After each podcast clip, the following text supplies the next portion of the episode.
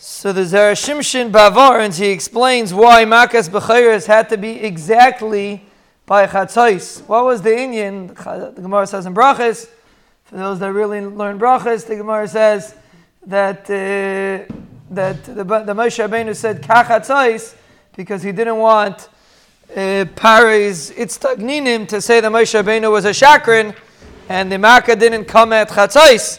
So he busy with the uh, Mefarshim Shaila. What do you mean? Even if it's say it's a minute off Chatzais. Lamaisa, the Makkah came. So what's the difference if it's a drop off? Why is it so important that it should be mamish by Chatzais? So he says an amazing thing. He makes a calculation based on the mazalos that the first half of the night has a certain mazel, kochav tzedek. The second half of night has a different mazel, which is the mazel of din. So he said if the makkah would have happened any time, either the first half of the night or the second half of the night, it wouldn't be nicker to Rabbi. Because you could say it was this mazel and that mazel, so it couldn't be in the first half of the night, it couldn't be in the second half of the night. So it had to be smack in the middle at the moment of chatzais, which is not really a moment. But Akaponim, at the moment of chatzais, between the two uh, mazalas, that's when it happened, that's when it was nicker, ani Hashem v'layacher.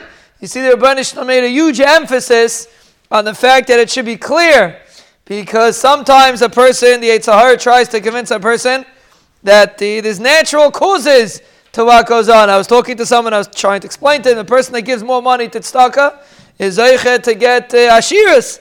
Chazal say, the way a person acts is the way Rabban Shalom acts with him. So he was telling me that maybe that's not true. Maybe because a person's break the guy and he gives money to tzedakah, that's why he's a break guy in business too, and he makes more money.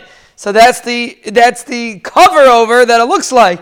But a person has to understand that Chazal are teaching us that the more a person gives tzedakah, the more a person does mitzvahs, the Ribono Shel Olam will send bracha, and we have to be able to see through the the uh, cover. There was one time that the Ribono Shel Olam revealed to us by Chatzais Halayla, and the rest of the time we have to not be like the Itztagnine Parai we have to be able to realize the real source of what's going on. You have to be able to see through the smoke.